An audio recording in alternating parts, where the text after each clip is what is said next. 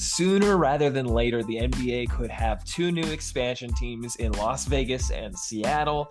What are those teams going to be called? Who's going to own them? Who's going to run them? That's what we're going to talk about on today's episode of Lots of Thoughts, a sports podcast. Without further ado, let's get into it. Thank you for tuning into this episode of Lots of Thoughts, a sports podcast. You can find us on socials at Lots of Thoughts Sports on Instagram, at Lots of Thoughts Sports on TikTok, at LOT Sports Pod on Twitter, uh, Lots of Thoughts, a sports podcast on Facebook. Uh, you can visit our website, lotsofthoughts.godaddysite.com. There you can access all the socials, the Instagram, the Twitter, the Facebook, uh, the TikTok, the YouTube. I forgot to mention Lots of Thoughts a sports podcast on YouTube. You can access that all on the website, lots of thoughts.godaddysite.com, as well as uh, audio forms of the podcast and signing up for the weekly free newsletter. So, with the housekeeping out of the way, this is an interesting topic I wanted to talk about this week, and it became kind of popular from a tweet from Willie G. Hernandez from the Associated Press uh, which he later on deleted. So we really don't know how authentic this is, but uh, at least it's a somewhat reputable source putting the information out there. And it's fun to talk about no matter how uh, soon this is potentially occurring. It's definitely something that's on the horizon for the NBA. So the tweet that Willie G. Ramirez from the Associated Press put out said, quote, Multiple sources have told me that the NBA wants to fully uh, wants to finally announce expansion to Las Vegas and Seattle during the Clippers' two preseason games at Seattle's Climate Pledge Arena on September 30th and October 3rd. He later adds the Lakers then play two preseason games in Vegas on October 5th and 6th. So it's quite fitting, right? You have the two LA teams uh, playing in two locations that could be expansion teams for the NBA to reach 32 teams.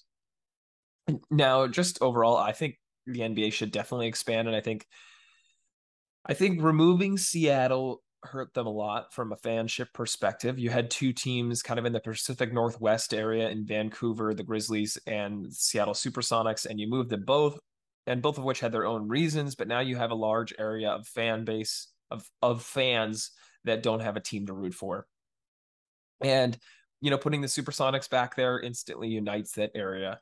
And uh, in terms of Vegas, Vegas is definitely a growing sports city, right? You know, they have the the Golden Knights, the Aces, and uh, I should say the Golden Knights in the NHL, the Aces in the WNBA. Uh, they just added the Raiders in the NFL. They're looking to add a baseball team as well, and basketball's not too far off in the future. So you know, it'd be kind of fitting to to announce this news at the beginning of the season. Uh, odds are it's going to be when the new TV deal starts that they're really going to publish it, uh, publish the information, and make it final, uh, and bring those teams in because the negotiations would be a lot smoother. Um, but expansion in these two cities has been rumored for quite a while, and I am very happy that it's finally happening, at least you know relatively soon. Both cities have been clamoring for different reasons, right? Seattle really misses the Supersonics in a big way, and I think their fans really didn't follow them to Oklahoma City as much as some teams that have moved. And Vegas with their growing population, they have really a growing sports uh, acumen in that city, and adding another team is not a bad idea. In, ter- in terms of how these teams would be implemented into the NBA, uh, they'd both be in the Western Conference, right? So you'd have to do a significant division realignment. You'd have to move one Western Conference team to the Eastern Conference. And there's two main options there. You either have the Memphis Grizzlies, who are relatively close to some of the Southeastern Division teams, or you have the Minnesota Timberwolves, although they're further west than both the Grizzlies and the Pelicans. They are really close to a lot of the Central Division teams in the East, uh, which include Milwaukee, Detroit, Chicago, Indiana, Cleveland, etc. So I kind of drew up two alternate plans. Um, the first, if they decide to keep Minnesota in the West, uh, you'd essentially have to have a Northwest division change. Uh, you'd have Seattle and Portland obviously together, but given the gap between Northern California and Southern California, you'd probably include the Warriors and the Sacramento Kings in that division. Then you could kind of have a Southern Pacific division having Vegas, uh, the two LA teams, and then Phoenix. You'd have a you know Midwest division with the Timberwolves, uh, the Jazz, the Nuggets, and the Thunder. And then you could keep the Southwest mostly the same, just take out the Grizzlies. So you'd have Houston, San Antonio, Dallas, and New Orleans. And then in the East, you'd have to reshuffle kind of everything. Um, essentially you'd have to pull a division from the middle. So you take Cleveland out of the Central, you'd take Philly out of the Atlantic, and then you'd take Washington and Charlotte out of the Southeast and make this kind of a mid Atlantic division Cleveland, Philly, Charlotte, and Washington. Then you'd keep Brooklyn, Toronto, uh, New York, and Boston in the Northeast, or I guess you'd call that. Oh, I guess you'd have to call it the Northeast. You couldn't call it the Atlantic anymore. You'd keep you'd move Memphis to the southeast with Atlanta, Miami, and Orlando, and then you'd have the Central mostly still the same. Uh, Milwaukee, Detroit, Cleveland, and Chicago. I'm sorry, Indiana and Chicago. Now, the other option, if they move Minnesota to the east, which they could do, uh, it'd probably be a lot messier for travel purposes just because of how you'd have to relocate everyone else. So, in the same way, you'd still have the Northern Pacific uh, division, which would be Seattle, Portland, Golden State, and uh, Sacramento, and then the Southern Pacific region, which would be the two LA teams, Vegas, and then Phoenix. The problem here is that the Midwest division becomes kind of clunky because you'd have the Southwest, which would mostly stay the same in New Orleans, just because New Orleans is so close to Texas, you'd have the three Texas teams, San Antonio, Houston, and Dallas, and then New Orleans together. So the four remaining Western Conference teams would be all the way from Utah, which is, let's see, one, two, three, four, five, six states over from Memphis, which would be on the other side. And then you'd cl- include uh, Denver and Oklahoma City in the middle. That'd be the only clunky part. But if you moved Minnesota to the central division, so you'd have them with Milwaukee, Detroit, and Chicago. So in the same way, you'd have to take some teams from the from each division to form a new division. To take Indiana and Cleveland from the central, you'd have to take Philly from the north, or I should say the Atlantic division, which would now be the Northeast, and you'd have to take DC, and then that would leave the Southwest with Charlotte, Atlanta, Orlando, and Miami, and then the the Northeast now with uh, Toronto, New York, Brooklyn and Chicago. I'm sorry, and and Boston. I think either way, it's a little bit clunky. Um, given that these two teams are both Western Conference, you kind of have to shuffle some things around. And one Western Conference team has to make their way over to the Eastern Conference. It's either going to be Minnesota or Memphis, given their geographical structure. In terms of how I think they'd be branded, right? Seattle's probably going to bring back the Supersonics. I think the colors, the green and yellow, are probably going to stay the same. The name, the moniker is obviously going to stay the same. Uh, but I think they're probably going to redo a lot of stuff. They're probably going to redo the logo, redo the branding, uh, etc. Uh, but keep that similar color scheme. You know, keep the identity overall. But Vegas is kind of a wild card, which I think is interesting. Pun intended with the wild card there. But I think I think it's an interesting thing to look at, right?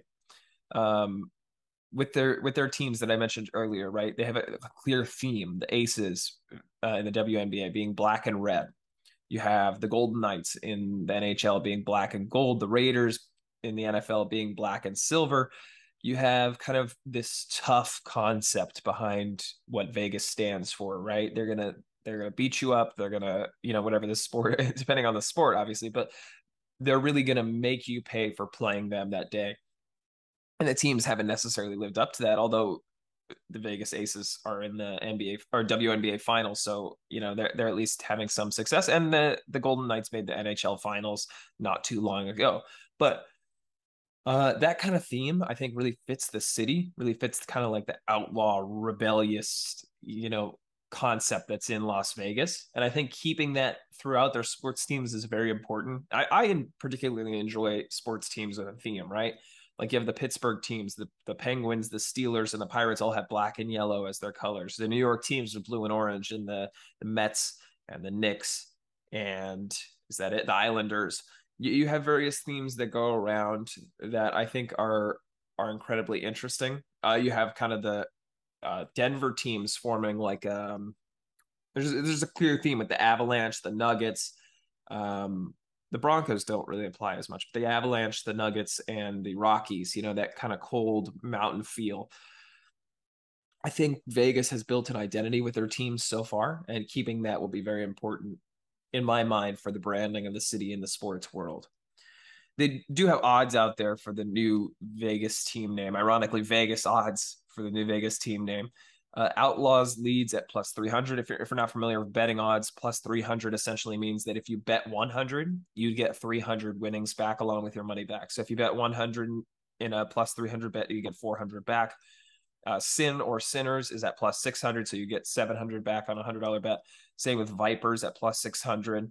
Then we have Vultures and Jokers at plus 800, Bandits at plus a 1,000, and then some with longer odds the Lions, the Devils, the Spades, the Invaders, and the Bighorns. I have to say, I don't love any of them, to be honest. Uh, Jokers is is all right. I get the I get what they're going for, but I don't love it. Outlaws seems so stereotypical. Vipers and Vultures, I, I'm I'm usually a big fan of alliteration in sports teams, but I don't know, neither one really sticks out to me.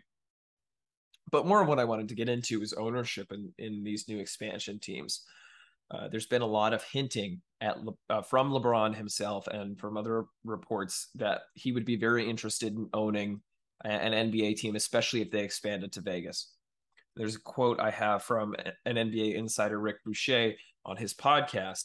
The quote is LeBron James apparently is in the pole position to be the owner of the Las Vegas expansion franchise when Las Vegas and Seattle, which I'm told is going to happen as soon as the next TV deals are in place, that those franchises are going to be added to the equation, which has a whole lot of repercussions, including the timing of when LeBron decides to step aside and become an owner rather than a player.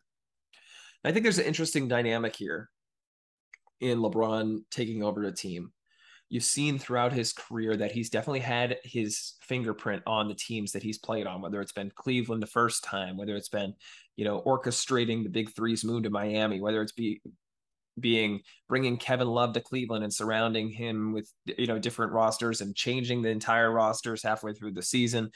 Uh, whether it's be, been with the Lakers, you know, going into a young team, then you know, getting one of his good friends in Anthony Davis, then bringing in Russell Westbrook to be a third star, right? He's had kind of his his hands on building every team that he's been on, and that's why a lot of you know fans refer to him as being the GM of a lot of his teams. I don't think it's quite that dramatic, but he's definitely had a hand in it. And it's not a surprise that he would want to be in ownership for that reason, right? It's right in the track of what you could see LeBron James doing. But I think ownership of the two expansion teams because it becomes an interesting topic in the NBA due to their diversity issues.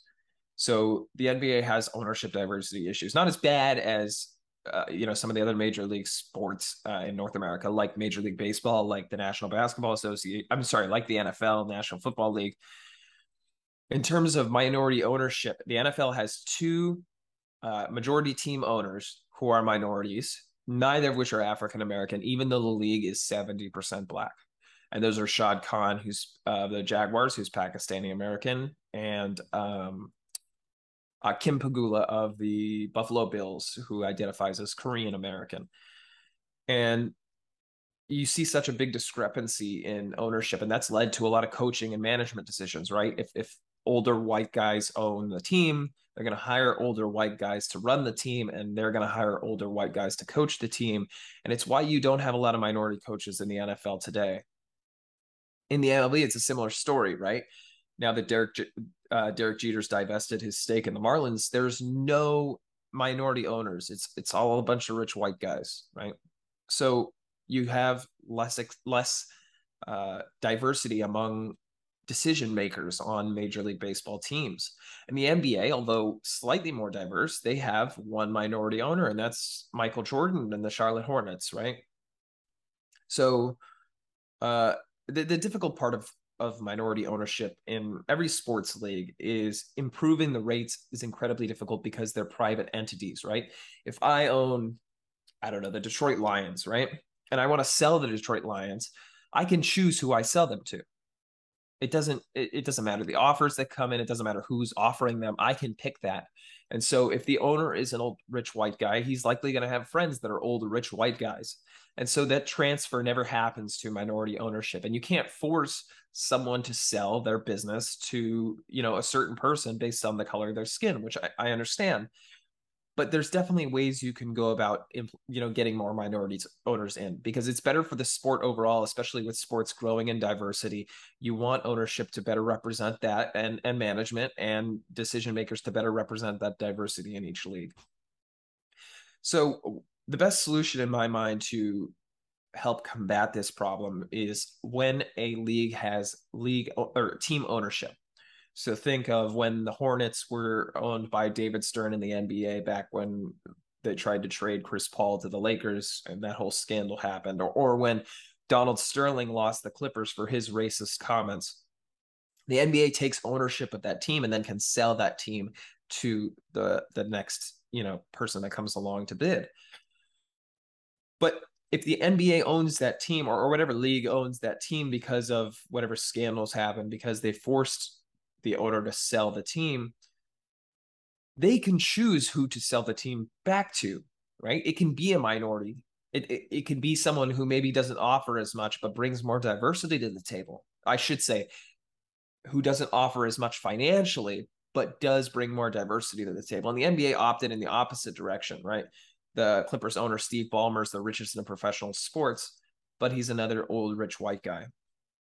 And they took the money rather than the diversity. And, I, you know, it really sucks because that was a prime opportunity to set an example when you had a team that was taken from um, Donald Sterling because of his racist tendencies and his, you know, flat out racist behavior you could have easily flipped that to a minority owner and uh, you know made that a PR thing for the NBA to show that they're invested in making a difference and that this behavior is not only not acceptable but you know it would really be paying back Donald Sterling to sell his team to someone that he thought was lesser than him. So I, I think expansion is just another extension of that, right? So if LeBron becomes an owner, eh, they could choose that. They could sell to LeBron because he's one of the biggest stars in the game. He's probably the second biggest star of all time in the game, maybe third behind Kobe, but in terms of internationally, he's definitely right up there. Um, and nationally as well. He's definitely the biggest star of this generation of basketball watchers. Um, and so, you know, he's definitely someone that they, I could see them wanting to sell the Vegas team or, or allow LeBron to buy into the Vegas team as the chief decision maker. But what I think is interesting is Seattle, right? In the same vein, they could have that opportunity to improve minority ownership. And I think they should take that opportunity. The NBA should certainly, you know, take that opportunity now that they have these two expansion teams coming through. So I want you to go through with me. I have a definite idea for who I think should likely own it or could likely own it or would really engage a lot of talk and a lot of excitement among Seattle fans. So think back to when I talked about uh, LeBron being a key, you know, figure in the player empowerment movement, right? And think of another face of that movement in recent NBA history.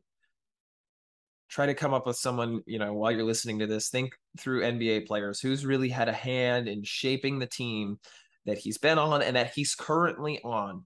And now he famously asked out in the offseason after having a hand at building the team uh, and bringing his co-stars in even though they've you know haven't lived up to expectations and then bringing in trading for a third star and then asking that third star to be traded only to ask to be traded himself in the offseason and then being told by the actual owners no. Think of the star, that same star who was drafted in Seattle by the Supersonics, the last first round pick in Seattle before they moved to Oklahoma City, who's often referenced Seattle losing out and, you know, romanticizing his time in Seattle, talking about feeling bad for the fans and hoping that they can get that NBA team back in the future. If you're thinking of Kevin Durant, that's who I'm referencing. Kevin Durant, the last first round pick by the Seattle Supersonics, really the last face of the franchise before they moved. He was drafted with knowledge that they were going to move to Oklahoma City, but he was their last, you know, hurrah in Seattle. And he's talked about often about bringing basketball back to Seattle. And I think there's no one better to usher in this expansion. You have the two players of are the two faces of the player empowerment movement, right? Then KD really helped build the Nets, brought Kyrie and brought James Harden and really helped orchestrate that, right? Good friend of Steve Nash brought him in as head coach, and he'll largely have, you know, some role in the decision making process through the rest of the four years of his contract if he's not traded before the end of it. And LeBron, as I mentioned earlier, really a key figure in the player empowerment movement through every team he's been in. What better way to get back to the players? What better way to install, you know, stars as owners. What better way to increase minority ownership in the NBA than having two former players? This is assuming after they're retired in the relatively near future for LeBron and, for KD, right? He's in his, you know, almost mid 30s now. Um, these players are going to retire relatively soon. So, what better two faces to put at the front of your expansion movement, especially given that they're the two best players of this generation? And I know that I might receive some backlash in the comments about not including Steph Curry in that, but in my opinion, first and second best players of this generation, LeBron and KD, they know how team building works. And, you know, who knows if Kevin Durant will really be interested. We know LeBron's interested in Vegas. We don't know if Kevin Durant is interested in Seattle, but it would certainly be my choice if I was, you know, the NBA, if I was Adam Silver in charge of making these decisions, but I'm not. I'm just a fan like you. And, uh, you know, I just like talking about it because I have lots of thoughts about the situation. Well, that'll do it for this week's episode. I should say this episode of Lots of Thoughts, a sports podcast. A little bit of a different one, uh, not really focused on specific sporting news, but I thought I'd talk about expansion given that tweet that I saw. And I think it's a fun topic to talk about and to listen to. So I hope you enjoyed this episode. Uh, if you haven't already, subscribe to our YouTube channel, Lots of Thoughts, a sports podcast on YouTube. You can also visit our socials at uh, lots of thoughts sports on Instagram, at lots of thoughts sports on TikTok, at LOT Sports Pod on Twitter, or at lots of thoughts a sports podcast on Facebook. You can access all of this from our website, lotsofthoughts.godaddysites.com. Thank you very much for listening or watching if you're watching on YouTube to this episode, and have a wonderful rest of your day.